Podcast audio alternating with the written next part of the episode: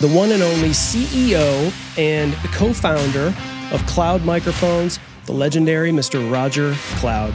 Welcome, sir. Hey, guys. Great to see you, Rodger. Good to see you guys. I can't believe that we have the one and only Rodger Cloud in the house. It's it's a long time coming, my friend, because we had we first I had our conversation a number of months ago, and it was one of those times where I was like, man, I wish I had hit the record button on this Zoom call.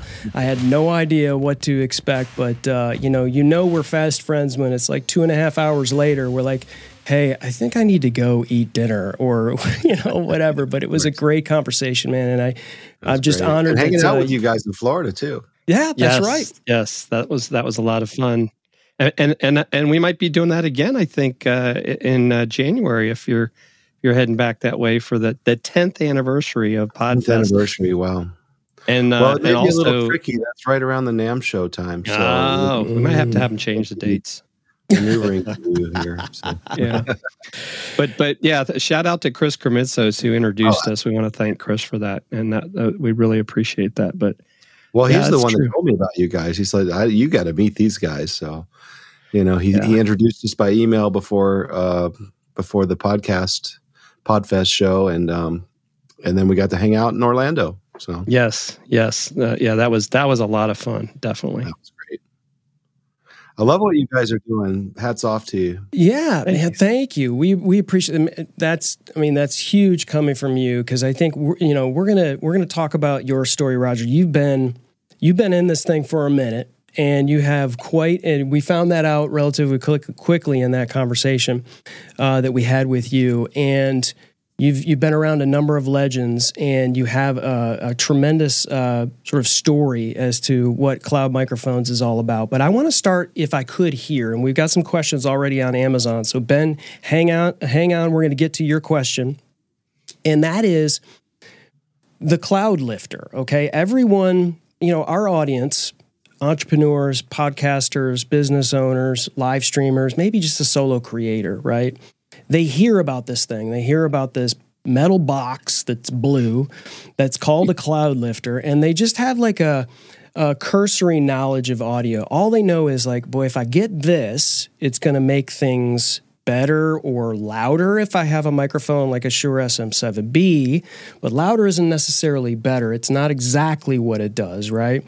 But they have a cursory knowledge at this point of of audio and they know generally that this is a thing that they may want. So if I'm a podcaster solo creator, why should I get a Cloud Lifter CL1? Um, thanks, Chris. Yeah. Um, and just to back that up just a little bit, um, Mhm. I want to start with, um, you know, for for content creators out there, you know, a dynamic type microphone. There's there's three common types that are are used frequently today. Um, the the first is the dynamic microphone, such as the SM7B, or even basic microphones like the SM58, handheld handheld uh, type dynamic microphones that you see at every live venue ever, right? Right. Um, these are one of the preferred, you know, types of microphones to use for spoken spoken voice. And if you're podcasting and you're creating, then you know it. It's really uh, it's going to be the type of microphone that gives you um, sort of the most flattering sound. Um, where you know if you have like the other two types are condenser microphones and ribbons. Ribbons are also quite gorgeous. I have one of the cloud ribbons here. We're gonna we're gonna switch over to that in a moment just to just show you a little bit of a contrast. Um, um, but to uh, you know to get to to the point of the of of what i'm saying here is that the condenser microphones they're beautiful. There's a lot of them there's a lot of great uses for them but you really need a treated environment and and have a lot of you need to have a lot of control over your room and the sound waves and, and that that can reflect can can really make a, a very expensive condenser microphone sound very bad Mhm. you know if, if if you're not in the right situation with it so you know that being said most of the usb microphones tend to be uh, condenser types which aren't really the uh, preferred technology um, because that's why you hear a lot of uh, podcasts and things, they they sound like they're in a kitchen or a bathroom or yep. you know they just don't have a good sound quality to them. So i want to encourage people to research dynamic type microphones. Fortunately they're the least expensive of the three types so that's that's in your favor there um, but one thing they do need is a lot more gain. And that's one of the reasons people use condensers is and that's why condensers sort of took over in recording studios and became really popular starting in the 1950s and 60s because prior to that the ribbon microphone was the king. Every you know you see the old pictures of Elvis Presley and oh, yeah. and and Frank Sinatra and going going back. Um, so, so the ribbon microphone does need and, the dynamic microphone they both need more gain than a condenser so that's where the cloud lifter comes in and here we have the Cloud Lifter X. We also, you guys have all seen the CL1 that's out there. so it's all about gain staging. And to answer your question is you want to get the best quality of the sound. You want to get more of the actual microphone itself and less of the sound of your interface because when you have to crank your interface up to get the sound of the microphone, it introduces artifacts and starts to significantly deteriorate the quality of the audio. Um, podcasters are probably saying, "Well, why do I need this? I've got a, I've got a USB mic or this or that. People can hear what I'm saying." Well, it's also about you want to when people put the earpods in and they listen to your podcast, it's a very intimate thing. You've literally got the sound of someone's voice in your head. So you want to give them something that's really comfortable and soothing and enjoyable to listen to if you want them to stick around. Um, because if it's harsh or it sounds unnatural or you've got some kind of audio issues like that, people might not exactly make the connection as to why, but they'll get audio fatigue and they'll want to they'll want to turn it off and do something else because you can only listen to that for so long before before it kind of wears on you. So what I what I've tried to do is educate people first of all to to to buy into the dynamic microphones. And Cloud doesn't even make a dynamic microphone. We make a ribbon microphone. It's you know it's a it's a high end studio uh, beast. But uh, but dynamic microphones you can get a really nice one for 50 bucks on Craigslist even a brand new one for 100 you know you can that's that's the the the price of admission just to get you know a basic like SM58 style microphone that you can talk into. And you know you'll find that when you plug that into your interface that you do have to turn it up significantly. So when you use the cloud lifter we invented a gain stage that literally becomes part of your preamp. It's like modding your preamp in a way because it gives you i like to think of it as free gain because on a technical level, there's no components such as capacitors and resistors in the audio path. And those are the, the components that significantly deteriorate your sound. So by eliminating, eliminating that in our uh, patented design, you're able to get way more of the actual microphone, which also translates to way more of your natural voice into the computer through your interface without having to crank your interface and stress your preamps. And that's going to give you a much more soothing sound, something that people can really, you know, sit and listen to for a very long time. Yeah. You know, the point to me is you want to draw people in. You want the sound of your voice to make them come closer as, as instead of pushing them away. So I think that's very important for content creators. There's so much content being created today. And if you want the edge, if you want to be a standout, don't stand out for the wrong reasons. Nice.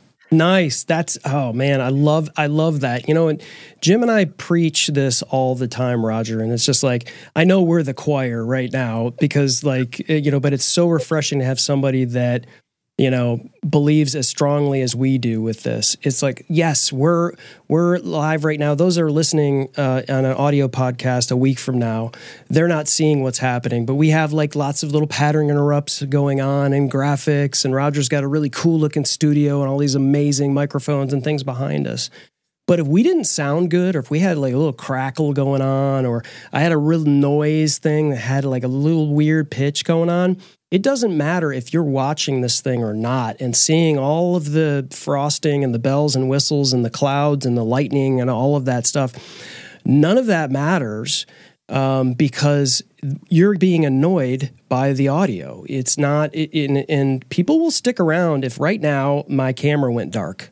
They're still hearing a conversation, you know? Uh, maybe some people would prefer that I go dark right now, but I won't. Um, but it's so refreshing to have someone that understands that even on video, audio is the most important thing, and it's it's hard to it's hard to really understand that until you become really annoyed by really bad audio and really noisy uh, noisy audio. And you touched a little bit on USB microphones, Rodger, and I really wanted to roll into that because I think a number of creators, especially solo creators, are gravitating towards USB microphones because there's well there's a couple reasons. Number one it's super easy right? Just plug it into your computer and you could you know we have usb microphones and we've used them before but once i mean once you have an interface and you have an ability to plug a traditional microphone cable or xlr into an interface it it does you you do hear a difference um, well, yeah i mean do you want to sound like you're on a skype call or do you want to sound like you're broadcasting on the radio uh, or on television. You know, mm-hmm. that's that's really the question. And you know, I can I can almost feel people thinking, well, you know, I've my podcast has thousands of followers, and I'm just using this little basic setup, or, or, or you know, I have a USB microphone, and it sounds okay, and people are still following us, and and that may well be true, but you know, you're you've got those people because they're really into what you're saying, mm. and the people that might be more into what you're saying, could get more into what you're saying if there wasn't this barrier between you and the audience. And that that's my argument for trying to really step up your audio. Um, because you know if if someone's you know walking on the moon for the first time, you're going to listen to it no matter how it sounds. because right. it really it's something really super interesting. right. But you know if it's if it's a little more casual, you know, and you want people to be drawn in and become part of part of your your um, your broadcast and part of your family in a way, you know, then then um, take some time to think it over. You know, try to see what you can do. It's not it's not that expensive to get into really great sound these days. The technology's there and it's very affordable. That's yeah. true. I, I, was gonna yeah. Go ahead, Jim. No, I was gonna say too, and I and I love that ex- explanation because, like Chris said, we both came from that, and as much as we've heard you know, you both right now are talking on an SM7B with a cl- cloud lifter. I'm actually using the MV7X with a cloud lifter. And mm-hmm. so it doesn't matter what microphone you use. If it's an XLR and and I'm now definitely, you know, I I, I I'm at the Church of Rodger Cloud when it comes to this. It makes you sound better. And the way you explained it, Rodger, of how when we were at Podfest of how you're really getting the natural sound of the microphone because you're not having to use as much of the preamps and the software was like that's when the light bulb went on for me. I'm like, wow, that's just you know it's mind blowing and, and, love it. And most dynamic type microphones, the, uh, you know, this SM7 is what we call a large diaphragm uh, uh, dynamic microphone. It's got a little more body than a small diaphragm you know, a small diaphragm example would be your venerable SM7, uh, SM57, which is essentially what the SM7B is, but with a small diaphragm. Uh, it's very, very similar, right? And, you know, but there are any number of dynamic microphones between 89 and $199, and all of them sound great.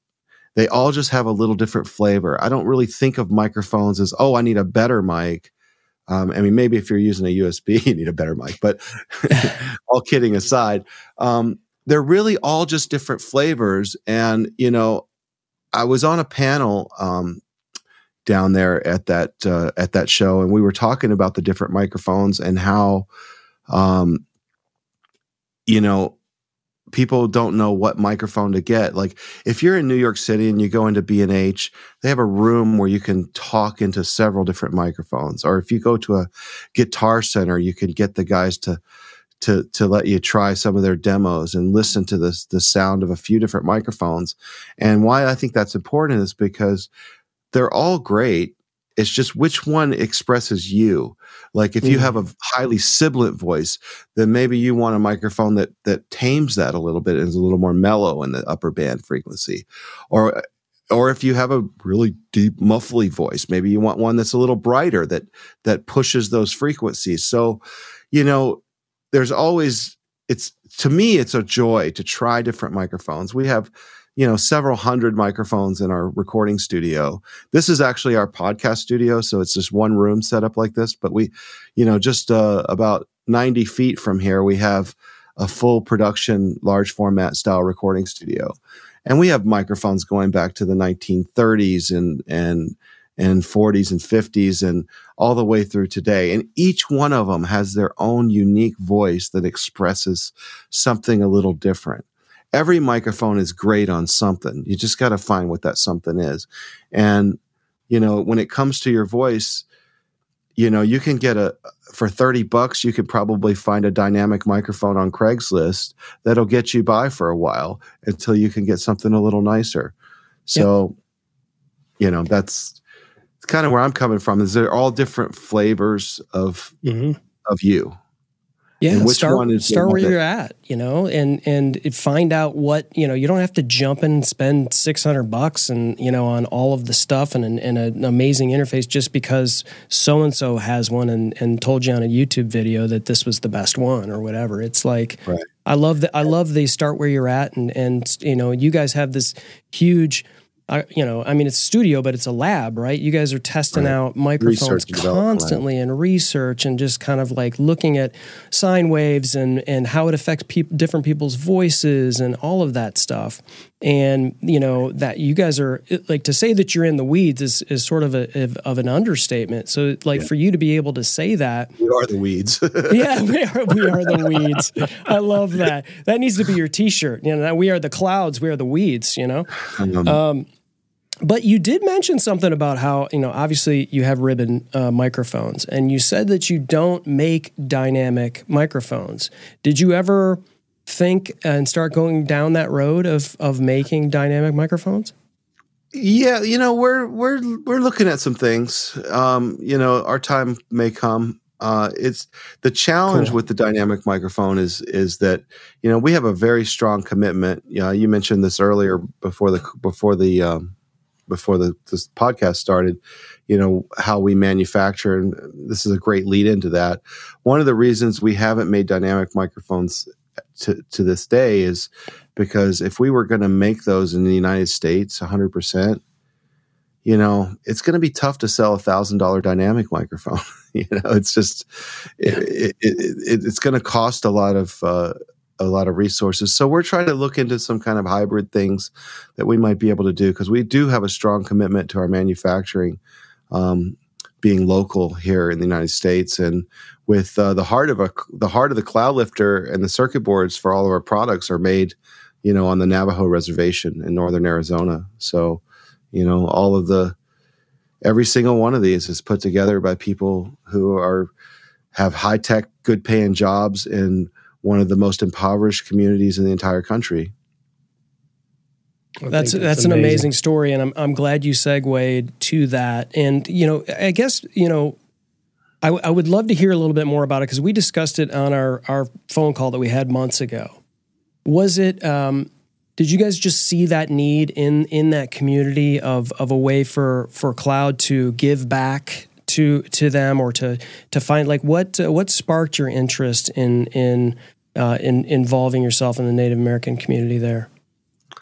Well, it's interesting. There's a lot of different factors that sort of all came together at once to make that happen. Um, I've, you know, I moved to Arizona. You guys are from Georgia. I'm from Georgia too. So I, okay. I grew up in uh, outside of Rome and oh, yeah. um, and, and whatnot. So um, I moved to Arizona.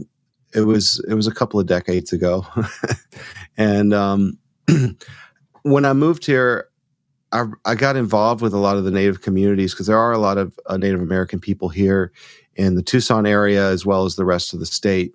And getting to know some people in those communities and being a part of some of the ceremonies and things that they do here has touched me in, in a lot of ways and helped me on my personal journey of growth as well.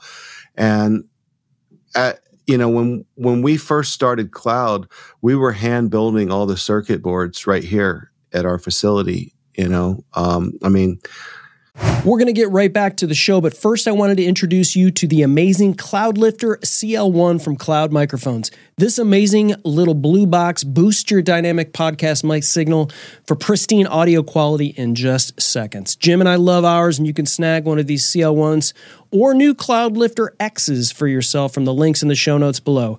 Elevate your audio content with the Cloudlifter. Now, back to the show. We get an order for 20 cloud lifters, we were doing a victory lap because that was that was a lot, you know. We um, you know, in those early days, and so, but each one of them was hand soldered, and it was really challenging. It was really challenging to to to do that kind of work, especially as the volume started to come up, and so we started looking for someone that did um, SMT uh, type of uh, technology uh, boards, and interestingly enough, one of the engineers here came across, uh, they call it Tooh Dineh Industries is the name of the company up mm-hmm. on, uh, it's a Navajo owned company in Leupp, Arizona on the reservation. Came across uh, some information about them. And as it turns out, they used to make circuit boards for Apple and GM and Ford. And they had a lot of uh, circuit board manufacturing going on on the Navajo reservation up until sometime in the mid 90s, and it really started to taper off for them because uh, everything started moving to China and so forth. So, you know, we found them and reached out, and it and we were delighted to find out that they still had the capabilities, and that's kind of how it started. And and once we once we made that connection, it was a no brainer. We just had to go forward with it, and so that that happened in 2011, and we're still there to this day.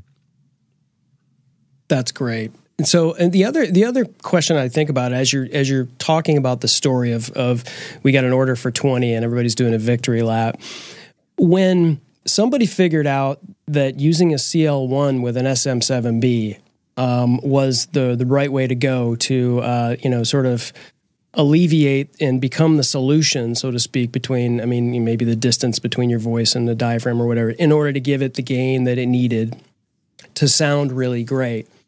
What's that story like? Like when when that sort of hit? Because I know it's been um, like it's been a great thing for you. It obviously it has, has been a great thing. You know, I think the RE20 might have been the first microphone that uh, oh. that uh, that was not a ribbon that I heard of. Because when we so interestingly enough, some people don't know this. The first cloud lifter that we actually made was the CL2.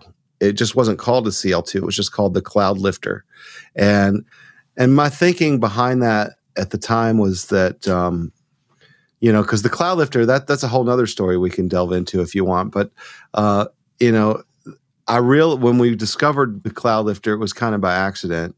But my reasoning was is that this is so good everyone's going to want two. So we just made the two channel right away. We didn't even think about the one channel right? Because um and, and so we we sold you know we sold those for about a year and realized that there was a need for a single channel. And that's when we broke it off into the CL1, CL2. Um, but, uh, you know, it, it, started off. Okay. So a little backstory on the Cloud Lifter is um, I'm going to switch over. This is our ribbon microphone. Okay. I'm going to, right now, you're still hearing the SM7, but I'm going to, I'm going to pull this forward a little bit. This is one of the cloud, cloud ribbon microphones. And I'm going to turn down the SM7 bring in. Okay. Can you can you guys hear me okay? Oh yeah. Yeah. Okay. Yeah. So this is the cloud ribbon. Um, it has the cloud lifter built inside.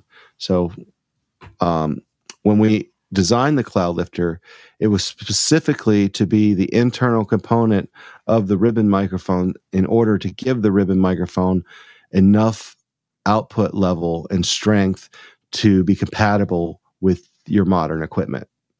Um, ribbon microphones have, you know, they were the first type, they were the first super high fidelity microphone, um, full bandwidth type microphone. And it was around 1929 um, when RCA was put the first commercial ribbon microphones together. By 1931, they had the PB 144, I believe it was called and that eventually evolved into what they called the 44A, which evolved over time, became the 44B, and then the BX.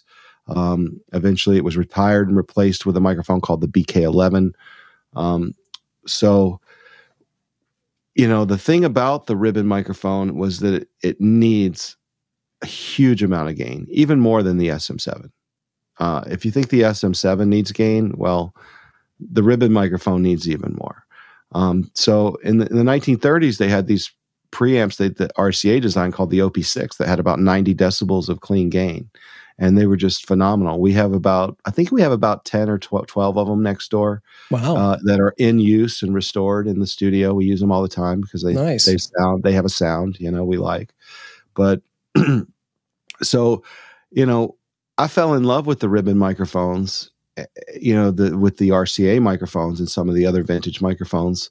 And so we started restoring them and, and and using them in our studio and selling some and keeping some and just trying to outfit our studio with that that gorgeous sound. Um, as you can see it sounds quite different compared to the dynamic microphone. And if you get close it has a lot of proximity effect. Yeah. Right now we're using the voice mode. Um, if i flip this switch now you're in full frequency mode, so it's even bigger. Wow. Oh, And that might be too much for a voice, so that's why we pull the voice mode. But but for an instrument or at a greater distance, it's the perfect balance. So um, the 44 R44A is is named in homage to the RCA 44A, but the A actually means active in our case, which wasn't the case, of course, with the RCA mics. Uh, and ours was the first uh, active mic to come, uh, ribbon mic to come out and have the voice music settings so that you can instantly tame those giant plosives and, and low end frequencies in order to get a more clear signal in the mid range and the upper band frequencies. So, um, yeah. and so that's kind of what led to the cloud lifter. And when we designed the circuit, the first prototypes of the circuit for the active mics, we put it in a little box. This was before cloud was even announced. We weren't even a company yet. And um, we put it in a little box to try it with our prototype ribbon microphones that we had been designing. And it was it was like, like a light bulb moment where we said, "Hey, this box is just killer." So I started plugging other mics into it, and I plugged an SM58 into it, and I was like, "Wow, this is going to change the world. We have to do this." And that's of course when we came out with the two-channel Cloud Lifter, and that was when we launched our company in 2009. It was the the Javits Center in New York City. We got a 10 by 10 booth, and we just showed up there and put our mics and Cloud Lifters on the table, and everything after that's history now. So That's great. Just- it's almost like a little happy accident. In a, in it was a happy accident. But I knew the moment I plugged in that box that that this was going to be a thing. And, Wow.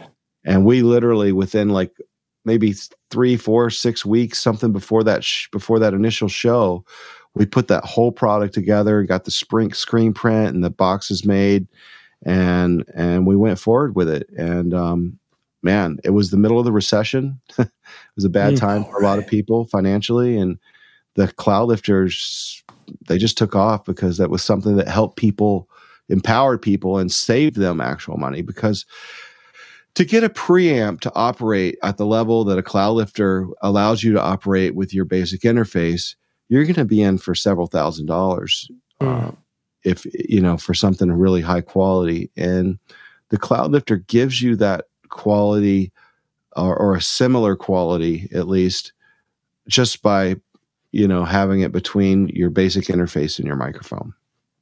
Um, Do you have like a this is the this this was the other thing too is that a lot of kind of newer interfaces are coming out and they'll still they'll kind of they, they phrase it somewhat of like uh, it has plenty of gain for you know uh, you know the more uh, gain hungry dynamic microphones. They may not say Shure SM. You don't need a cloud lifter with a Shure SM7B, but we all know what they're saying, right?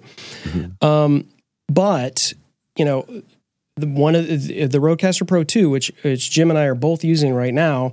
Um, sure, I can plug in and it's got a SM7B setting, but I'm still cranking up the gain, and this has great, I, I think, you know, decent preamps in it. But when I put the cloud lifter, when I put the CL1 in the chain, which is what you're hearing right now, and I dial back the gain to keep my my signal uh, between negative six and negative twelve dB, and it's just you just get the it just it's hard to explain.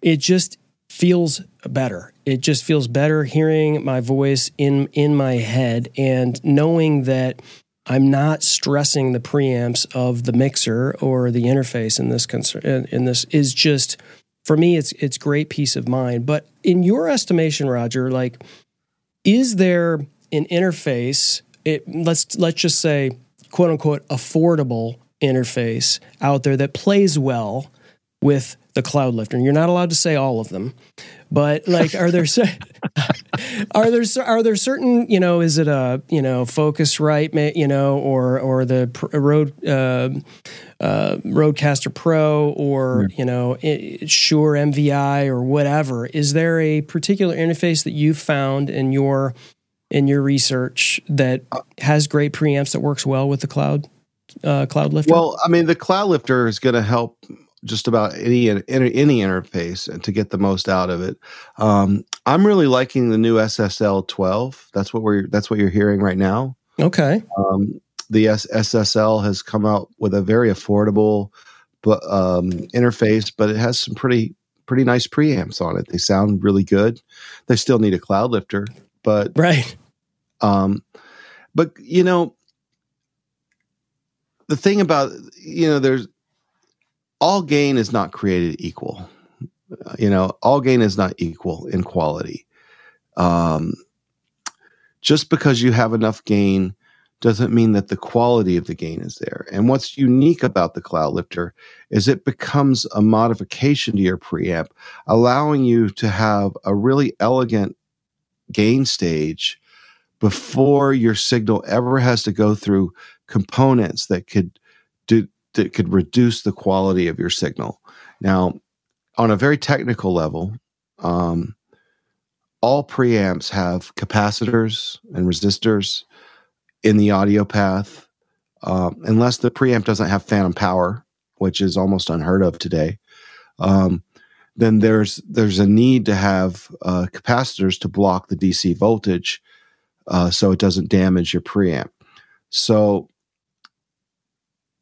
the thing that's so unique about the cloud lifter is it gives you all that gain without having to go through any capacitors or resistors in the actual audio path itself. And so it's like this this it's like cheating in a way. You're getting free gain and you don't didn't have to use these you know capacitors uh, in your in your audio path. So it's it's like it mods your preamp in a way. It's it sort of mods your microphone in a way. It puts something between the two, a buffer that gives you significantly more of the actual mic itself. So it's going going to sound different, not because it changes the way the microphone sounds, but because it gives you more of the way the actual microphone does sound. Mm. You know, it gives you more of the authentic microphone.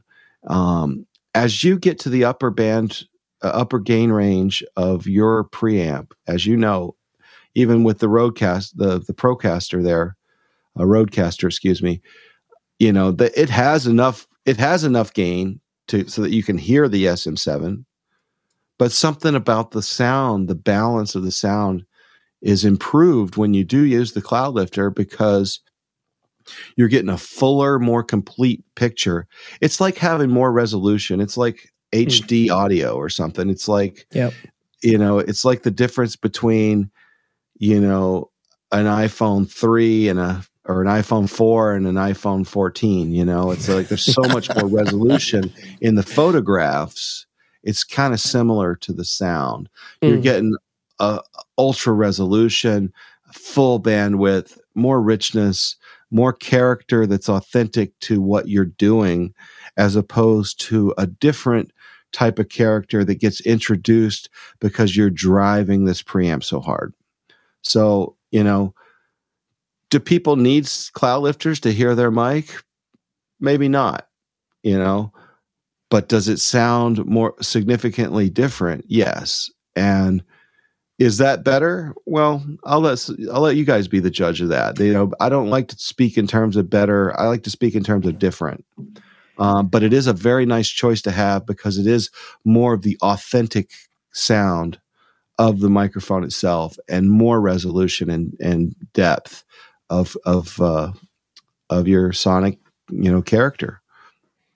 That's oh, I, yeah, it's definitely yeah. spoiled me because I know it. I definitely see the difference, and you know, even doing some of the dialing in on some of the other things, but just by having that gain before, you know, going into the soundboard, I, I think Chris could tell he's made a big difference for me, and and I, you know, I don't know what I'd do without it now. Right, that's the other problem you run into. Right. Well, it's well, easy to take you know, it with you. That's true. I'm going to switch back over to the SM7. I want to. Sh- okay. I want to. Sh- well, before I before I turn the SM7 up, I'm going to. I'm going to just completely remove the Cloudlifter X. Uh oh.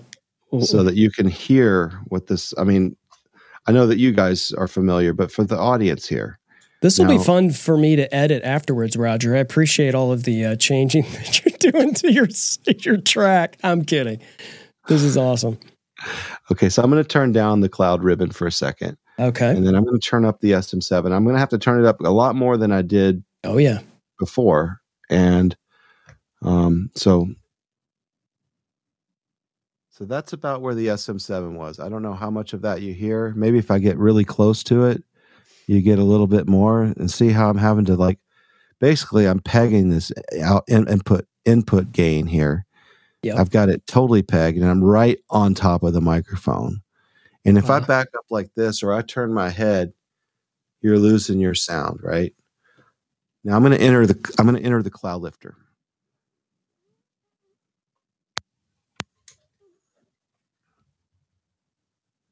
So now we're now we're with the cloud lifter. And I'm not on the mic. I, I can get on the mic, but also if I'm back here, I've got enough headroom. I could be way back here and you can still hear me, right? Yep. yeah. Coming coming through fine. So that's one of the the benefits. It's not that I can't get sound without the Cloudlifter, but with the Cloudlifter, I've got a lot more flexibility. I don't have to have the mic right in my face. I can if I turn my head because I'm talking to someone else or if there's you know if i'm at a table with several people talking or or whatever it is you're not going to get those dropouts. And you've got tons of headroom um, and even if i come way back here you can still hear the mic. Yeah. So if you have a microphone such as the sm58 something that's less you know less expensive you're going to have a similar sort of result. You're going to have more flexibility. And the thing that i like about dynamic microphones like these is that they're hyper focused on what's right in front of them but you can still get a little more extra headroom by having the cloud lifter but it's also still rejecting all the stuff that's going on in the back of the room and it's not necessarily reaching out to the to the road to hear the trucks going by or the dog barking next door or whatever it may be you're, a, you're able to just have a more natural experience. I mean the point of the microphones and the technology even though it seems complicated and you've got an extra thing you got to hook up and you got to learn all this stuff with your board and all this kind of thing all these kind of things but the whole point of the in the end is to make your content and your experience a much more natural realistic experience and I feel that the cloud lifter helps do that because of uh, you know all the extra gain that you get. And we're actually using the X today, which um, has a, a, gives you up to 36 dB. But yeah, can um, we talk a little bit about the effect of the noise and a little bit about noise floor without getting without getting too um, you know in the weeds, so to speak. But like I think generally people think, okay my microphone needs to be louder. And so they crank up their their preamp in their interface right?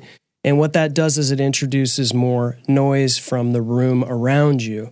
Whereas if you use a Cloudlifter and then you were to bring up your gain commensurate with everything else that's going on how does that affect the noise in your room?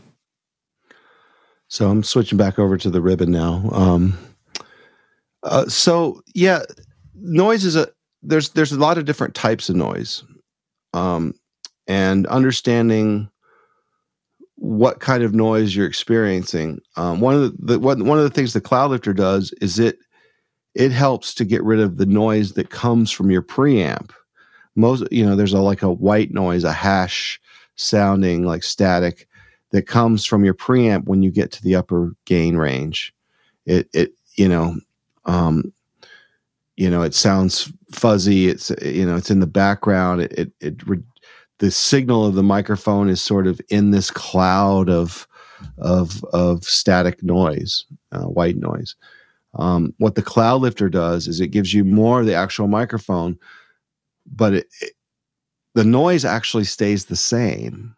It's just the signal of the microphone is much greater in relationship to it. So as you turn down the input gain because you've got so much more signal, the noise goes down with it because you don't need to have your preamp yeah. at that same setting anymore. So that's one type of noise. That's preamp noise. And there's other types of noise like electrical man, electrical magnetic interference and RF and stuff like that. It comes from you've got power running through the walls. If you run your XLR cable along a power cable, you'll hear the hum, the 60 cycle hum. Um, there's like radio towers everywhere all around us these days and different things that can cause uh, noise to infiltrate your signal. And sometimes it's because your microphone cable becomes like a giant antenna uh, it, without proper grounding. If you know a lot of these old buildings, especially like you go somewhere like New York City, a lot of old buildings where the grounding might be maybe out of date, and um, you're gonna you, you're gonna find grounding problems that create hum and these types of interference noises. Um, they come through literally more as like a hum, hum.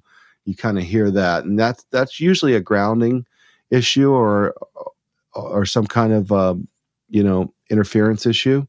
And the cloud lifter can actually help with that because once again you're getting more of the actual microphone and whatever is infiltrating your microphone cables via electrical interference it's still there but in relationship to the signal now you've got much uh, greater amount of signal and that is reduced to a point where it's not really audible or distracting um, and so the cloud lifters help with that as well. What the cloud lifters can't do is help with the noise that's happening in your room right outside of your window or on the other side right. of your door, your air conditioner.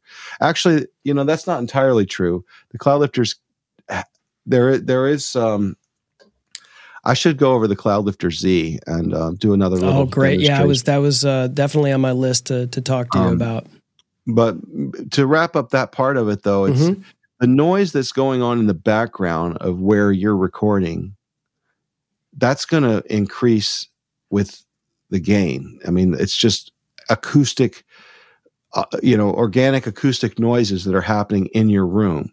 So the way to control that is, like we were talking about earlier, get a nice uh, dynamic microphone that's more more focused that that rejects a lot of that stuff something that's hyper focused that just picks up just you and that's i think that's one of the reasons the sm7b has become so popular because it's it's excellent at just focusing on what's in front of it and yeah. nothing else yeah, and it's you know we always t- when people ask us what kind of mic do you, we ask them what kind of room they're in. We need to make you know you need to make sure that you don't you don't have fans and air conditioning and and all of that stuff. And I guess is it is it safe to say that like uh, the cloud lifter can is can turn a dynamic microphone essentially into a condenser?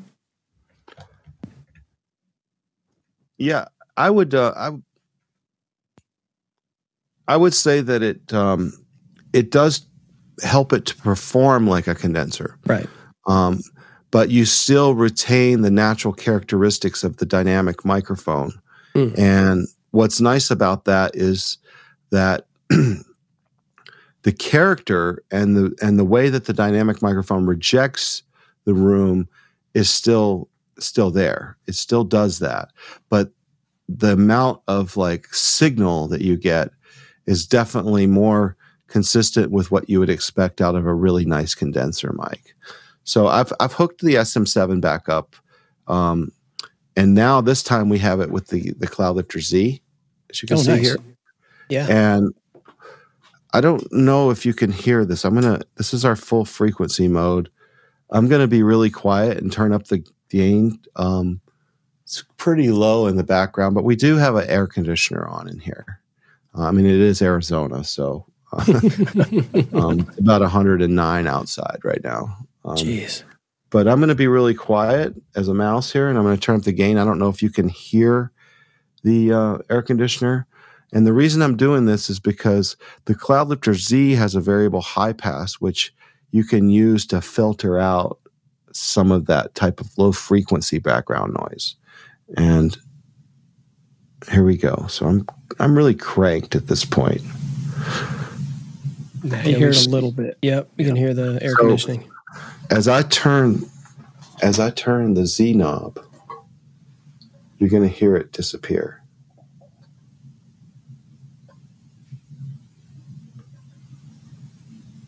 Oh yeah.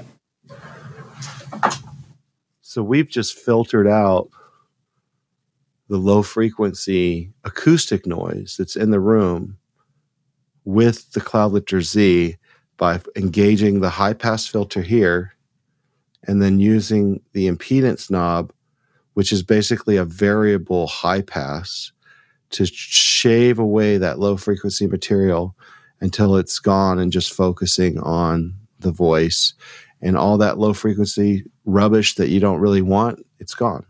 It's also great for wow. plosives. If you'll notice, like um, a lot of people have trouble with you know sounds that words that begin with P, and you hear that sound. Oh yeah. Well, check this out. So right, I've got I've got the Cloudlifter Z here. I'm going to go back.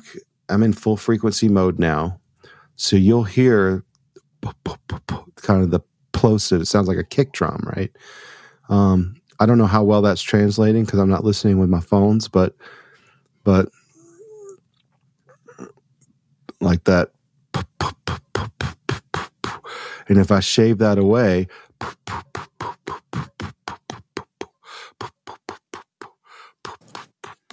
and then it's gone, right? So right. you can, you're, dialing that. out that low end that could be pushing that that uh, that clip sound, that that extra air that's pushing against right. the diaphragm. Exactly, and that that clip sound, um, you know that that literally just destroys your headroom.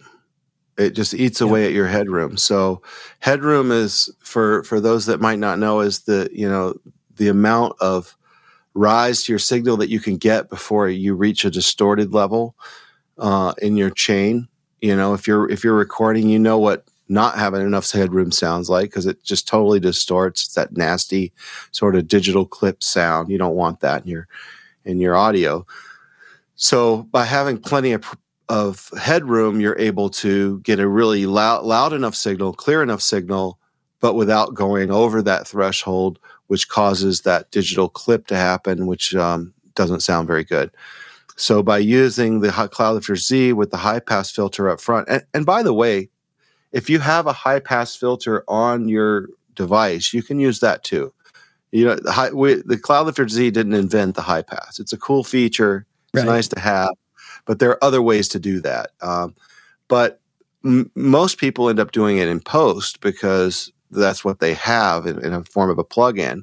And the reason it's better on the front end and the reason we included it with the Cloudlifter Z is because by by getting rid of that low frequency material that will drive you to go over that clip of uh, headroom, you're able to get more headroom on the way in because it that that signal never hits your interface.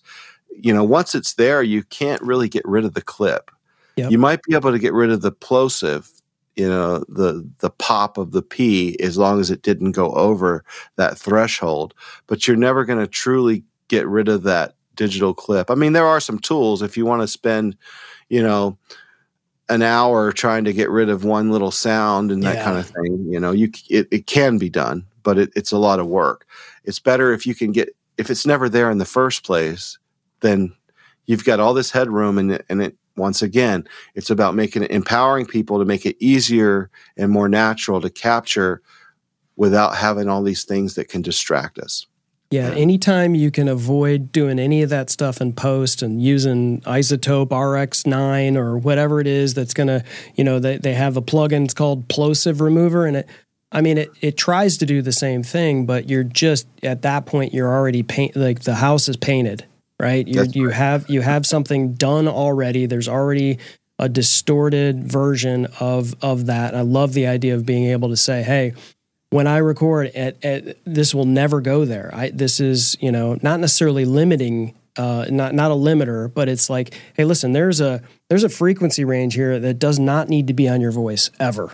And and you know that's like the first thing I do in EQ for voice is like there's just a you know just get that low low low like only a dog can hear kind of stuff out because it all that does is just it, it's just is in the way right? And so right. I, I love the fact that you I can mean, just never useful in a mix either if you're producing music. Yeah right. not vocal you know and it, it's you know it's not like you can feel it really either but i love i mean you, you said like you know people can do it with plugins and and the whole preemptive thing makes sense too but i like to just have like a dial like that like that just having a dial just for some reason just feels like i don't know feel it just feels uh feels good to me to be able to dial maybe it's the bass player in me uh, you know, dialing in that, that right amount of, of, of distortion, so it just sounds like uh, Geezer Butler or whatever. Um, but uh, we do have a question, Rodger, from oh, uh, our friend Phil Hill on Amazon.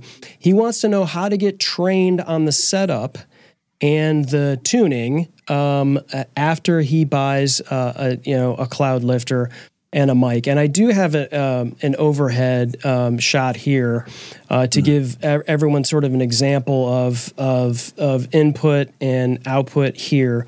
Uh, but Rodger, I'll I'll I'll roll this over to you in terms of you know, I mean, this thing in terms of what you need to do is very simple, right? You just need an extra mic cable. I think that's one one thing you definitely will do. It's mm-hmm. it sits in your chain, right? So you got your mic, um, you know, whatever dynamic mic you've got, you're going into um, the uh, the cloud lifter, and you're coming out with your uh, mic cable, and you're going into your interface. And then from there, I think um, maybe that's where Phil kind of feels. Is there? I'm assuming you've got spots on cloudmicrophones.com that kind of walk you through this stuff. That's right. Or? That's right. So we do have uh, some some videos on our website, and Phil, and thank you so much for your question, Phil. By the way, um, Cloud is also always here to help with any kind of one-on-one questions. You just have to call into the number and um, you know uh, dial in the prompt for support, and we're always happy to help. But we do have videos. You can also email us at support at Cloud Microphones, and we can shoot back those videos uh, with a direct link. We have a Cloud Lifter User's Guide video. Um, it's really quite simple. Now, uh, Chris is right. You do need an extra cable with the Cloud Lifters. Um, and I think that that is actually, uh, you know, a feature if I if I may explain that. Yeah, uh, there are a few type of knockoff brands and stuff out there that have come out. Some of them will actually plug directly into the back of the microphone and hang off of the microphone. But I don't, in my opinion, I don't want that because that will that can start to stress your connectors and cause you know shorts over time with your your microphone and um, and it's also this clunky thing that just kind of hangs off your microphone. By using an extra cable, you're able to make it clean and and protect your microphone, um, and and be able to utilize the technology without you know sacrificing something else, which in that in that case would be the integrity of the the the cable the XLR port on the microphone itself. Um, and you know, it, it's really just as simple as putting the cloud lifter between your mic and your interface and using the 48 volts phantom power feature on your your interface to engage the cloud lifter. The cloud lifter will not pass any signal if you don't use the 48 volts phantom power because it, it needs phantom power to operate. Now, once again, um, it doesn't pass phantom to the microphone. So that's really helpful in the case of ribbon type microphones. A lot of the ribbon microphones can actually be damaged by using phantom power if you apply phantom power to them and it's a passive type of microphone. Um, certain other types of uh, microphones and, and like power supplies can also get damaged. So by utilizing the phantom power in the cloud lifter but not passing it through to the microphone. And it's actually a feature that protects the microphone hmm. from potential damage. Good stuff. And what's up mr mod is in the house and amazon. We appreciate uh, the comments. Mr mod if you don't have a cloud lifter by now we're going to get right back to the show, but first I wanted to tell you about the game changer for your audio setup. Of course, it's the one and only Shure SM7B microphone. This iconic beauty is a go-to for top-notch podcasts. You've seen it on stream. It's the perfect microphone for any environment. You don't need a fancy studio. It's got built-in protection that handles background noise like a pro. Jim and I love ours, and you can level up your audio game today. Just check out the show notes for the links. Now back to the show. Uh, we need to get you and uh, Christina Nietzsche uh, on the cloud lifter train because uh, you know this is uh, this is where it's at. Um, and also, I would be remiss, Rodger. We've talked uh, like we we could go on for a long time, but we didn't really go in depth too much on the Cloud Lifter X. Um, and I do I do have this as well. You did mention you know it's got additional gain, so and there's a there's a toggle switch on it but uh, was very interested when you were talking to us about this originally and uh, that this is a transformer uh, based uh, mic activator. And I think generally, again, you know, our, our audience may not know, like, you know, tran- you know, transformer more than meets the eye, you know, uh, Decepticon, like that's what they think a transformer is, right? Um, but uh, I'd love to I'd love to get your take on you know, sort of what the Cloud Lifter X is. And if you're a content creator, if you're a solo creator, if the X is for you and maybe some, you know, some others who are using it and are benefiting from it. Yes. So basically, the the the the standard cloud lifters, which are tried and true, which everyone you know has, uses already with their um, a lot of people use already with their their podcasts. They give you more of the actual microphone itself. There's no change or alteration to the character or any kind of uh, colorization or anything that occurs. It's just a very natural, clean, super clean um, more of the actual mic rep- represented by um, the gain stage in the Cloud Lifter. The Cloud Lifter X was a departure from that in a way, um, but not really. So to explain that, you still actually do have the ultra clean gain that the of the standard Cloud Lifter, but what we've done here is we've added an input transformer, and what that means is it's literally um, wires that are wrapped around a metal core that produce a magnetic energy that increase they actually give you some gain in this case. Um, transformers have been used for well at least since the night at least since the 1920s probably before that um, and basically you know all of your electrical grid if you if you look out your window and see your your uh, your power lines coming into your building. There's usually a big box of some sort hanging off of that. That's probably a transformer because you know you've got thousands of volts of electricity going through your wiring, but you only need you know 120 at, your house. So it it bleeds that off and it transforms that into something that you can use. So there's different types of transformers. Uh, in the audio world, transformers have been mostly used on large format type recording consoles and broadcast consoles. So when you see the big mixing board at the uh, you know at NBC or, or at a major studio, most of those have transformers on all the inputs. And what the transformers do is they, you know, there's a purpose for them a lot of times it's to increase the gain. And in the case of the Cloud Lifter X, we're using uh, one to two and a half. So you put one signal in and two and a half times comes out, and then that feeds the Cloud Lifter core. So in the total, you get 36 dB. With the sta- with the standard Cloud Lifter being uh, around 25 dB, um, that extra, you know, uh, bit of gain, the extra 10 dB or so, is a result of the transformer transforming that audio signal as it r- runs around this this core into something that's even more powerful. Hmm. Okay.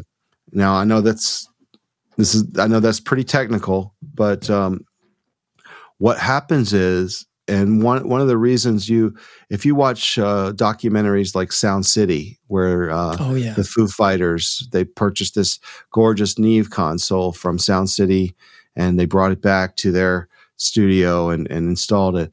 Well, that that's a console that's full of transformers. And the reason that people like those transformers is because they actually have a sound. The sound produces a type of character that's uh, that's really desirable for a lot of people.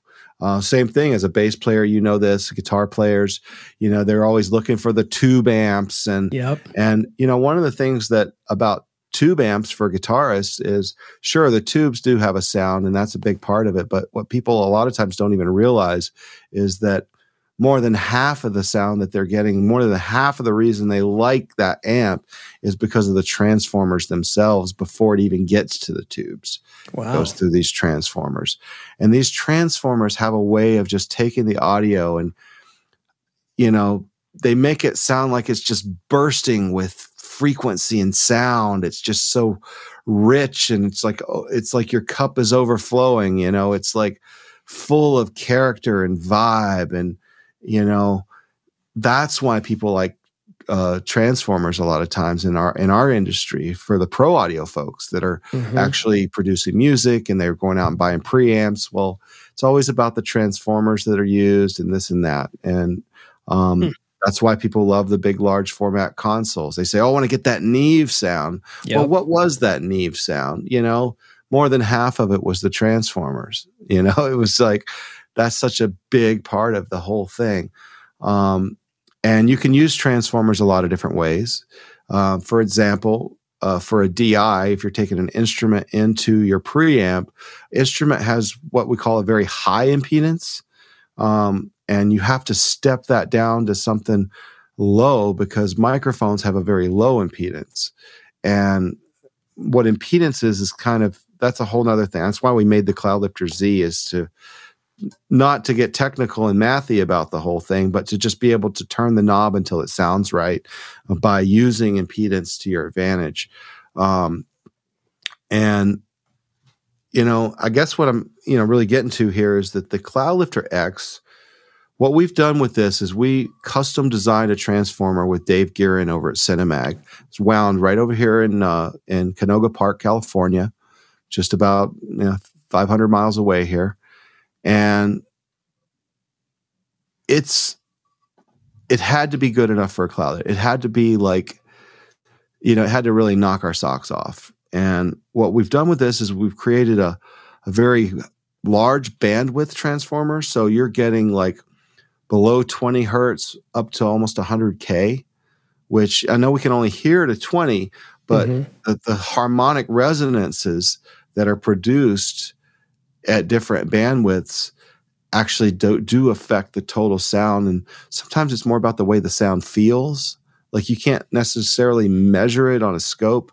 You don't necessarily see a difference in the frequency response itself but you can hear that it sounds different and it's more about the character so what we wanted to do was design a transformer that wasn't particularly colored that didn't have a lot of like colorization and by colorization i mean fundamentally changing the frequency response of your microphone.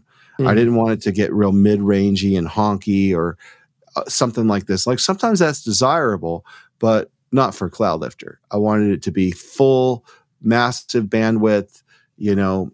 And one of the things that inspired the the transformer that we're using here is listening to Rupert Neve, who designed, the, of course, the Neve consoles and uh, you know, had passed away a couple years ago, but listening to him talk about his transformers and why he had these very wide bandwidth transformers that went out to 100k and what that does for the sound and and and, and knowing that you know many many of our favorite records were recorded on his consoles um, and we have a neve console ourselves here at our, our studio as well um, i wanted to produce something that was accessible that kind of gave you a little slice of that philosophy Hmm. in a cloud lifter.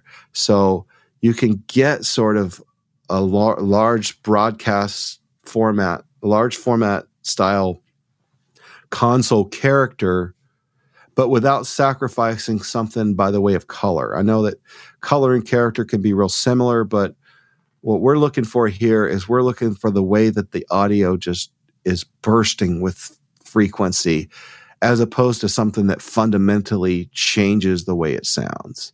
I wanted yeah. more of what it sounds like. So, what the Cloudlifter X gives you is the authentic sound of what your microphone, in this case, the SM7, we're going through the Cloudlifter X, what your microphone sounds like coupled to that trans- transformer, and then going into the Cloudlifter gain stage, which is ultra clean and pure, so that what you, the end result that you get is this beautiful sound that's totally clear, super clean, but does have some of that broadcast quality you know vibe to it. Some of that you know if you're recording guitar you might use the cloudlifter x to get it you know to get more of that sound. And one of the features that i really love about the cloudlifter x is just this little button. You can see it here on your screen. Um, and what this button does is it reduces the overall gain that you're putting out on the output, but not on the input, because the transformer is dynamically responsive to what you put into it. The harder you hit that transformer with signal, the more it starts to give you a little bit of that harmonic content, that that that vibe, that character. Um, the overtones that, that start to come out. If you slam, like you can use this button to reduce the gain to 12 dB, and then you can put a snare drum through it and it just fattens it up and it gives you kind of that more round sound, you know. This is really helpful, a game changer for, for you guys recording at home with your basic interfaces. Like I'm using the SSL 12, the Focusrites, any of that stuff. Well, there's no transformers in, in most of that stuff because transformers are expensive and they're labor intensive to make and manufacture. So by using something like the Cloudlifter X, you're able to get more of that character that you would expect if you walked into a multi-million dollar studio to record. And that's that's kind of what we were looking for. Is to make that accessible for you guys. That's awesome. Great stuff. stuff. Yeah, and I think you know you had mentioned to me as well, like, and maybe you've tested some of this uh, there. I, am not going to say maybe. I know you. I know you tested stuff. You you let us know that sometimes in particular situations, maybe the harder you hit it, right? The maybe you get some other sort of nuances that uh, right. You, That's you right. can get the harder you hit that. Uh, That's right. That transformer. And so the what we did with this button here to to reduce the gain um, is we're reducing the level of the output coming out of the Cloudlifter, not padding the input. That's a very important distinction. It's not a pad. Uh, a pad would reduce the amount of signal before it hits the device, where the output reduces the output so that it doesn't overload your preamp if you want to record hotter material through the Cloudlifter to take advantage of that that that overtone and that that harmonic content that you can get by like kind of slamming it. So we use these with the button in. We put like a fairly hot dynamic microphone on our guitar amps or on a vocal or on a snare drum, kick drums, toms, any of that stuff. Do you need a do you need a cloud lifter to record drums? I mean, drums are pretty loud. You can get drums into your computer without a cloud lifter, no question. But we like the way it sounds, so we use that button to reduce the output level so that we can hammer the input and really take advantage of just pushing that audio through that transformer so that it gets that that vibe, you know, and that sound of that harmonic content that happens. It's it's really a beautiful thing. Great stuff, Jim. Uh, you got you got anything? I mean, you've been. I'm, I'm sorry, I'm, I'm, hogging. No, I'm no, hogging Rodger here. no, this has yeah. been amazing. I mean, I, I'm just I'm just a sponge soaking this stuff up because you guys are definitely the uh, the audiophiles. Is that the right term to use, Chris? I don't know. That feels like a bad word to me. Um, yeah, you know, nerd. I just like nerd. stuff that sounds good. You know, that's there. You go. I started this company because I wanted music to sound better. You know, there you go. It there seemed like it was going in the wrong direction around in the mid 2000s. I felt like this the, mm. the tonality of music, like not the creativity, not the artistry. That that that's not what I'm talking about here. I'm talking about the production quality. Mm-hmm. Like it's it's you know the history of recording and how it's progressed sometimes it's like you take a step forward but it's like two steps back. And there's this this harshness this this uh, lack of realism. And mm that's mm-hmm. why i wanted to revive the ribbon microphones. And you know we think it's time for people to rethink the ribbon uh, because the ribbon microphone for many years was the best you could do. And then the tube mics of the 1950s and 60s came out and they made things much easier to deal with on tape because the ribbon microphones naturally have a bit of a softer sound more they're a little more mellow where the condenser mics and the tube mics were much more aggressive and they cut through and that was a beautiful thing if you were recording to tape because by the time you bounce down several generations you still needed to have the brilliance there to be able to clearly hear what was going on. Um, but now that we're in a digital age, that's you know all the more reason to turn back to ribbon microphones. I feel that the ribbon microphones, you know, even though they they come from the past, they really are the future. Um, I'm going to switch milk back over to the cloud here. You should have the cloud now, and you know, they oh, do you naturally. Can hear, you have, can hear the difference. I mean, you definitely can. Oh it's, yeah, it's very rich, and I and I remember too. It was it was uh it was funny because I think all these people have it on their wish list, but you guys had the ribbon mics for people to try out at Podfest, and people would like have the headphones on and they would speak, and they'd be like, "Oh my gosh!" It was just like, you know, you should. Have, I don't know if you, you maybe did I like the reaction video of like, "Wow, that's like." That, that they've never heard their voice sound so good, and uh, I know Julie Riley from StreamYard is like, you know, I've got this on my list. I'm saving up for that microphone. nice. Yeah. Well, ribbon microphones have, in our case, we have about a, it's about two inches long and it's, it's this little narrow strip of aluminum. It's very fragile. Uh, we hand make all the ribbons here. It's myself and, and Kevin, um, our lead engineer over here at the, at the, um, R&D facility at Cloud.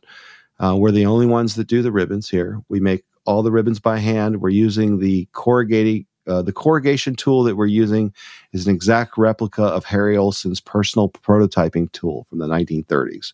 And uh, the person that I designed this with, Stephen Sank, he inherited those tooling, those toolings, um, the the cutters and the corrugators, and he allowed us to to replicate them for our production. And you know, it's still made, the ribbon itself is still exactly like it was in the 1930s. But everything else we've brought into the modern age. This is a modern microphone. It's got robust character to it. It can be used for a lot of different sources. There's a lot of myths. I want to do a whole episode sometime just on myth busting here because there you go. ribbon microphones are full of myths that are just totally well the thing about myths is there's a little there's a little grain of truth in them but then there's so much myth that gets built up around it. Um, yes ribbon microphones are more fragile but you're not going to destroy them by normal use. Um, you know there i could go on and on. I'm not going to get too far into that right now. That's a whole nother episode i think. But uh, but uh, yeah no we want to help people to incur you know to learn about what the modern ribbon is. The cloud ribbon is a very much a modern representation. We kept the heart of it the same, but we wanted to bring everything forward to into our modern era. And every single day as we were developing these microphones, the the the primary thought was what would Harry Olson himself do if he were redesigning this for the modern era? And mm. you know, it's like that. What would Harry do? That was our right. mantra every day. What would Harry do? Well, I don't think he'd do that. So let's try this. You know, um, and that's how we sort of arrived at it. And it was the passion for the way these things sound, and you know what you can do with them in music. We literally thought like it's it's it, you know it's it's a kind of a grandiose thought, but we thought that this would help to save music in the end and help to provide a way to use the past to move forward into the future because awesome. it just i mean that i was just so full of like i was totally convinced in the mid 2000s that music production was going in the wrong direction because of the microphone mm. because because people didn't know what ribbons were um, it's the last microphone that people generally buy because by, by the time they come across a ribbon, they have several condensers and some dynamics and and whatever the sales guy that they called up online to talk to, they yeah. never tell them to get a ribbon. That's the right. last thing on their mind. Ribbons Do you think it's a is it, is it a cost issue or is it like um, is it is there a preconceived notion that it was it's it's for uh, you know the recordings that were you know back in the day. Will it do you feel like it's going to take somebody that's more modern that's that comes out and says i'm using this and i use this i use this ribbon microphone on these recordings or? Sure. I mean we have you know i've made ribbons for a lot of people. Uh, stevie wonder's a friend of mine. Made mics for him several mics for him and uh, donald fagen uh, steely dan and Nick Mason from Pink Floyd uh, uses them for his drum overheads in the studio, and you know the Lucius Girls that they they, they actually toured with the Cloud, and they used it live, and because of the figure eight pattern, you can use it for both sides. Right. Um, okay. Um, was really nice, and so there are quite a few. Uh, Seth Anthony, uh, a current artist, I just saw his video, and he's using the Cloud mic in his music video because he he loves to record with it and so there, there's just a lot of myth busting that needs to happen. Yeah. People think that the ribbons are for those weird guys yeah. that do that weird stuff. They don't know. uh, they think that ribbon microphones are too dark. Does this mm. microphone sound dark to you? No. Oh, no. Um, it's not a dark microphone. The good a good ribbon microphone is not dark. Yeah. Um, you know, some ribbon microphones are darker than others, that's for sure. But we designed the cloud to be completely open, full of life. We didn't hype the top end, but we wanted to create it in a natural way. And that ribbon, that's it's literally the simplest technology in the world. I mean, it's like it's a ribbon, it's a aluminum ribbon, which is a thin strip of aluminum that's very lightweight in a magnetic field with a wire on top and a wire on bottom. There's your alternating current, and it produces a, sm- a, slight amount of current just from the sound waves that interact and vibrate on the ribbon. It's very much like our ears work. Other microphones, you, look at condenser microphones, and they have, you know, this like round capsule. It's really tight. You know, you get this round it's, uh, material that's like really tight capsule we're going to get right back to the show, but first I've got to share this genius tool with you. It's called the PlexiCam. You can say goodbye to awkward eye contact struggles on your live streams, your presentations, Zoom calls. This PlexiCam lets you maintain eye contact effortlessly by simply attaching to your monitor. It's compatible with webcams, phone, DSLRs, you name it. It's like having a personal eye contact assistant. Jim and I both love ours. So level up your eye contact today. Check out the links below. Now back to the show. That produces resonant frequencies that alter the sound.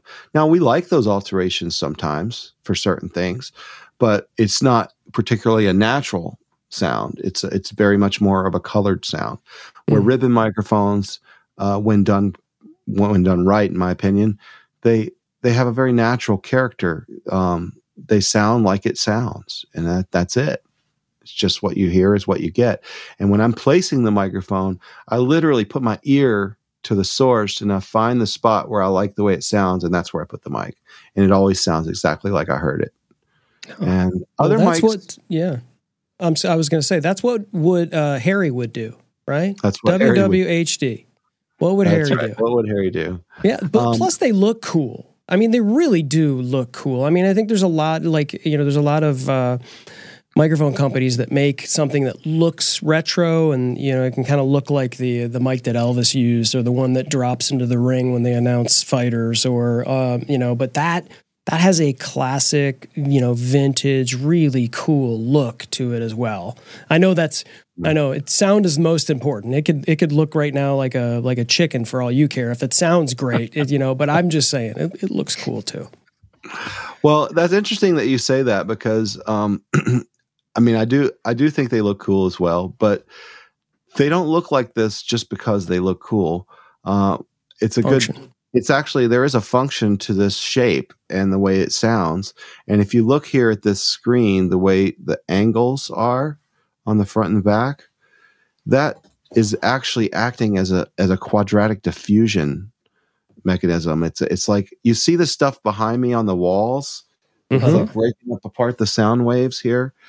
Well, it's the same thing with the microphone one of the, the, reasons the cloud microphone doesn't sound particularly dark is because of the screen the way the screen is shaped, there's some science behind it because it breaks apart the pressure of the low frequency material. Uh, we were talking earlier about plosives and how that can overwhelm your mic, and you get so much of that. It's almost like sounds like a kick drum when somebody says the word Paul or something, right? Well, this shape reduces that low frequency material by breaking apart that sound wave. And there's no parallel surfaces inside the microphone for the sound waves to bounce around. So it's very much like the studio here. We've got a combination of absorption you can see uh, here, and then this is this is more of a diffusion where it it it breaks apart the sound wave. Um, in our mixing room next door, you can we have even more complex types of uh, diffusion materials because we're mixing in there and we need the room to be true to what's coming out of the speakers so it doesn't affect the way the sound is heard and perceived, you know, because sometimes in a poor room, you'll hear more bass than, than is actually there. You'll you'll perceive the bass when you're listening, and then you'll start turning down the bass, but then you go listen to it somewhere else and there's no bass because your room was part as part of your equalizer, right? Your yep. room affects the frequency response that you hear. It's just like taking a giant equalizer and boosting certain frequencies and reducing others. And and that's kind of what rooms can do to your sound. And that's why we try to treat them and we try to measure them a little bit and use a combination of absorption and diffusion and flat surfaces because flat surfaces are also natural. We use hardwood floors. I love the way they sound. They actually really? resonate with the sound waves and create more room sound in a way because it's just like a nice guitar. The floor becomes part of part of the instrument. Yeah. And you and it, it becomes part of the room. But we're used to hearing when we when we're standing around talking with people or whatnot, we're used to hearing the sound bounce off the floor. So if you carpet everything and make everything dead, you kind of can lose some of that and it doesn't sound quite as good because it's not natural mm. anymore and you start to muffle certain frequencies so it, there's a little bit of a trick to it i mean it, yeah. it's not something you can explain in a quick moment but right if you're if you're going to treat your room you know look into it a little bit and try to find the right combination that you know will give you uh, particularly if you're mixing if you're mixing music uh, are doing music production, it's even more important because you want to make sure that what you're listening to through your speakers is going to sound representative of what you're going to hear when you go listen somewhere else. Right. And I think a lot of uh, uh, content creators too forget like you can treat everything around you, but you're still going to have computer screens in front of you, which is made of glass, right? And so right it's like and and that's probably the closest thing to your microphone is is uh, this uh, this glass that could be you know you could your voice could be bouncing off of too so there's always probably going to be a little bit you can't have a completely dead thing but to your point why would you want to you know you have to have a little well, that's not what things know. sound like when we go right. hear them in the real world and if we're trying mm-hmm. to pro- produce something that's authentic and and and has a naturalness to it then you might you know consider that as part of your overall strategy. Um, and I, I, like to use sometimes I, I, actually use the flat surfaces to get a certain sound. Um, the the nice thing about the cloud ribbon mic is is the figure eight pattern uh, where it picks up front and back. I'm just talking into one side of it now but this mm. isn't distracting you at all. You're not hearing right. anything over here to distract. And that's because you know, I've got it's angled right at there's some other diffusion over here. You can't see it on, on camera, but there's more diffusion over here, similar to what's behind me. Um, and I'm using the figure eight pattern to capture the sound because one of the things that um, it, one of the myth we're talking about myths. You're asking why people don't use ribbons is they think that they always need a directional microphone and um, what's interesting about ribbon microphones is they can actually be more directional sometimes than cardioid microphones like the SM7 because the pickup pattern is so tight. The reject it's front and back, but you've got a deep side null rejection here because the ribbon picks up on both sides. Anything that's common to both sides gets canceled because the back side of the ribbon is an inverse of phase. It's like the negative of a photograph mm-hmm. right? It's the inverse of the audio. Okay. And so um, if I if I talk into the side of the microphone, you know. Oh my god. That's it. I mean, you could barely hear it when you move you there. When you just move And the main reason that you can hear it is because it's bouncing off the screen and coming back. You know, if I didn't wow, have that wow. screen there, uh, you know, it would it, it, you'd probably hear even less. Um, and so what's what's really neat about the ribbon type technology is you're getting that side null rejection, but you're also getting it across the top of the microphone. It's also nulling here and the floor. Mm. So this microphone literally rejects the floor, the ceiling, the sides, and just focuses really tight front and back. So as long as you control what's on the other side of the microphone, you can get a much more directional pattern in a way than you can with cardioid mics. Now, the interesting thing about cardioid mics is they pick up the whole side of the room. They have much more of a wider. If you mm-hmm. look at the patterns on your like technical data sheets and, and so forth, you'll see that the cardioid patterns are kind of like a heart. They kind of like come out like a heart here, and it's right. because they're getting a little bit of the backside. So in a in a way, the figure eight pattern is much more tighter, hyper directional. Even though there's two sides to it, it's much more hyper directional than even your basic cardioid mics. Would two people wow. doing a podcast with a ribbon microphone, so people people speaking on either side? Absolutely. That, yeah. Okay. That, and, we've, done, we've done that. There's a we were at uh, our local radio station KXCI uses uh, uses the clouds in their uh, they have a hotel congress studio and they have another studio. They use them a lot to capture bands when they come in. They'll use a one mic situation with a yeah. you know guitar and singer or something. But we were actually when we filmed with them and did an interview we we use both sides of the mic. Sometimes we'll just put it right between us. Just have a conversation. It does great because what's happening on this side is is even though they're inverted in phase, if the sound's coming from this side, it won't be inverted. It's just inverted on this side. It's it's it's it's a, there's a lot of math to it, but uh, in terms of the phasing and how that works, but you can actually take uh, you can actually take like an omnidirectional microphone, which picks up all around, and place it right next to the ribbon, and it'll totally cancel one side of the mic when you blend them together because the sum of both of those microphones together will it's like the negative image of a photograph yeah. if you put those together it, it disappears um quite well literally. that's just like some that's some like ghost we just got a we just like, got like a phd class in sound and i'm afraid i'm going to fail the test i have to go back and listen to all the notes but yeah. one last yeah. thing rodger i wanted to we wanted to uh, ask about people may not realize is you got you actually practice this craft in a sense. You have a band. What? Why don't you tell us a little bit about your band? Oh, sure. Um, an artist, Liz Painter. She's from uh, New Mexico. She's come down here for an extended period, and we've been doing some recording. So we play we play together in a band called Cloud Painter. Uh, we had a show Friday, um, local venue here, Monterey Court. We played at Governor's Island in New York City uh, a couple of weeks ago, and um, we have another show this weekend. So, uh, and then we get a little break, um, and you know we we go into the studio, we try all these different ideas with the microphones, so it, it gives us a chance to use the stuff in practice. Um, yeah, we're having a great time doing it now. Our single came out um, a couple months ago, a few months ago, and then we have some more material coming out soon. It's it's called Cloud Painter. Um, you can find us at cloudpaintermusic.com and on Instagram and and Facebook as well. And um, yeah, we're having a great awesome. time.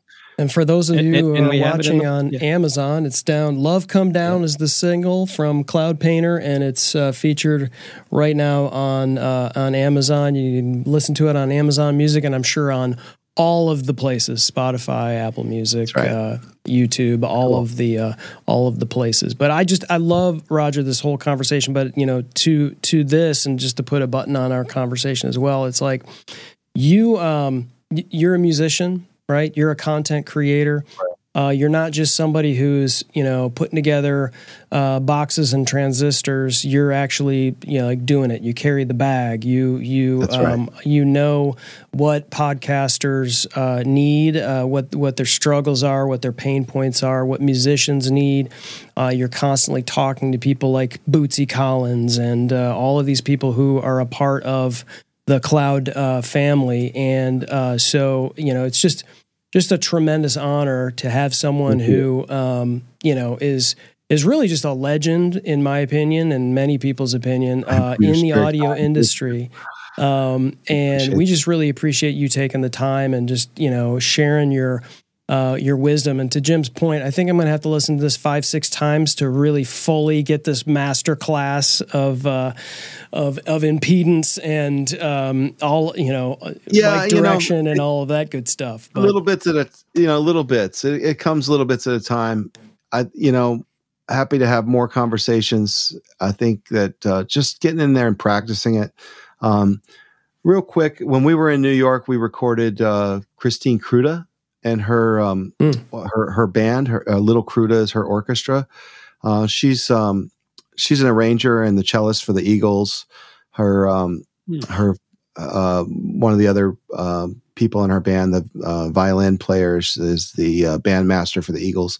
So they have, but they have their own group as well, and they were recording at the songwriter. We were at Antisocial Club songwriting camp, and we came and we were one of the sponsors we did some of the sessions at some of the studios in New York City. We were in Brooklyn for this particular session at uh, Red Convertible Recording with um, with Ricky um.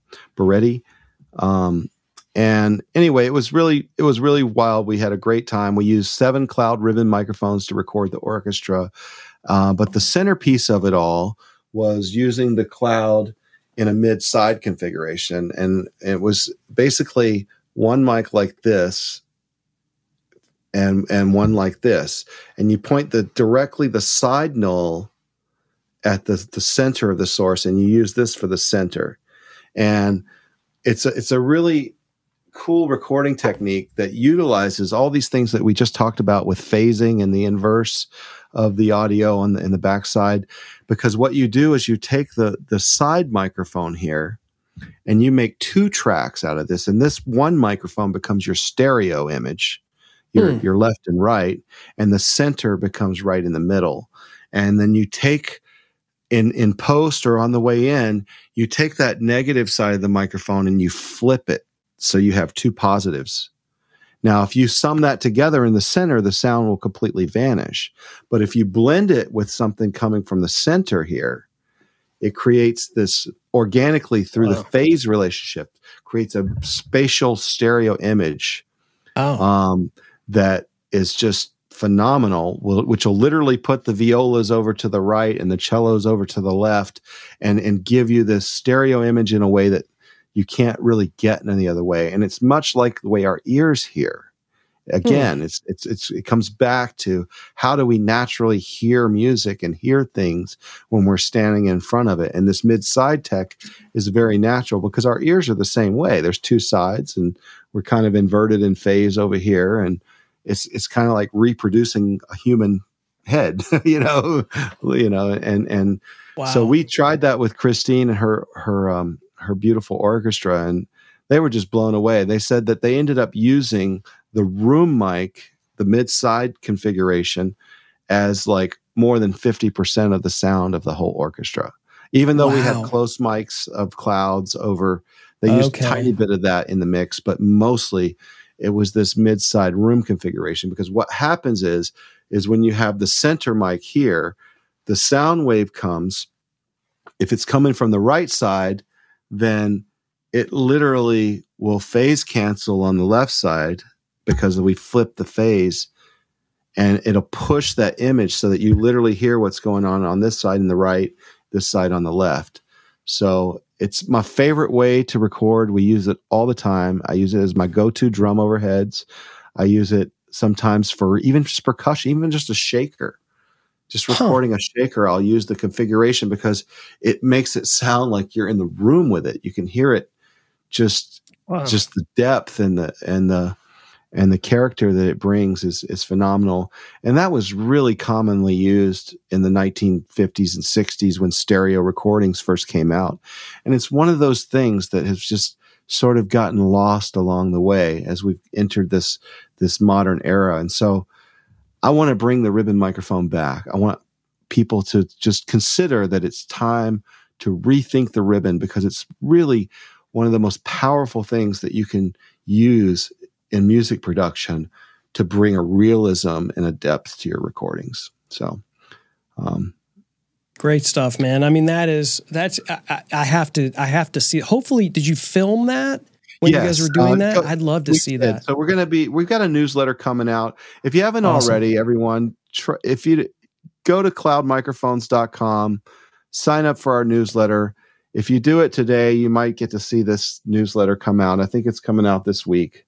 Um, and there is a little some video clips there and some audio clips of what we did in New York City with this mid-side configuration. Um, Killer. So that that's a cool way to hear it. But it, regardless, I'll send you a clip, um, not to be shared, um, just for your own ears. You can check out.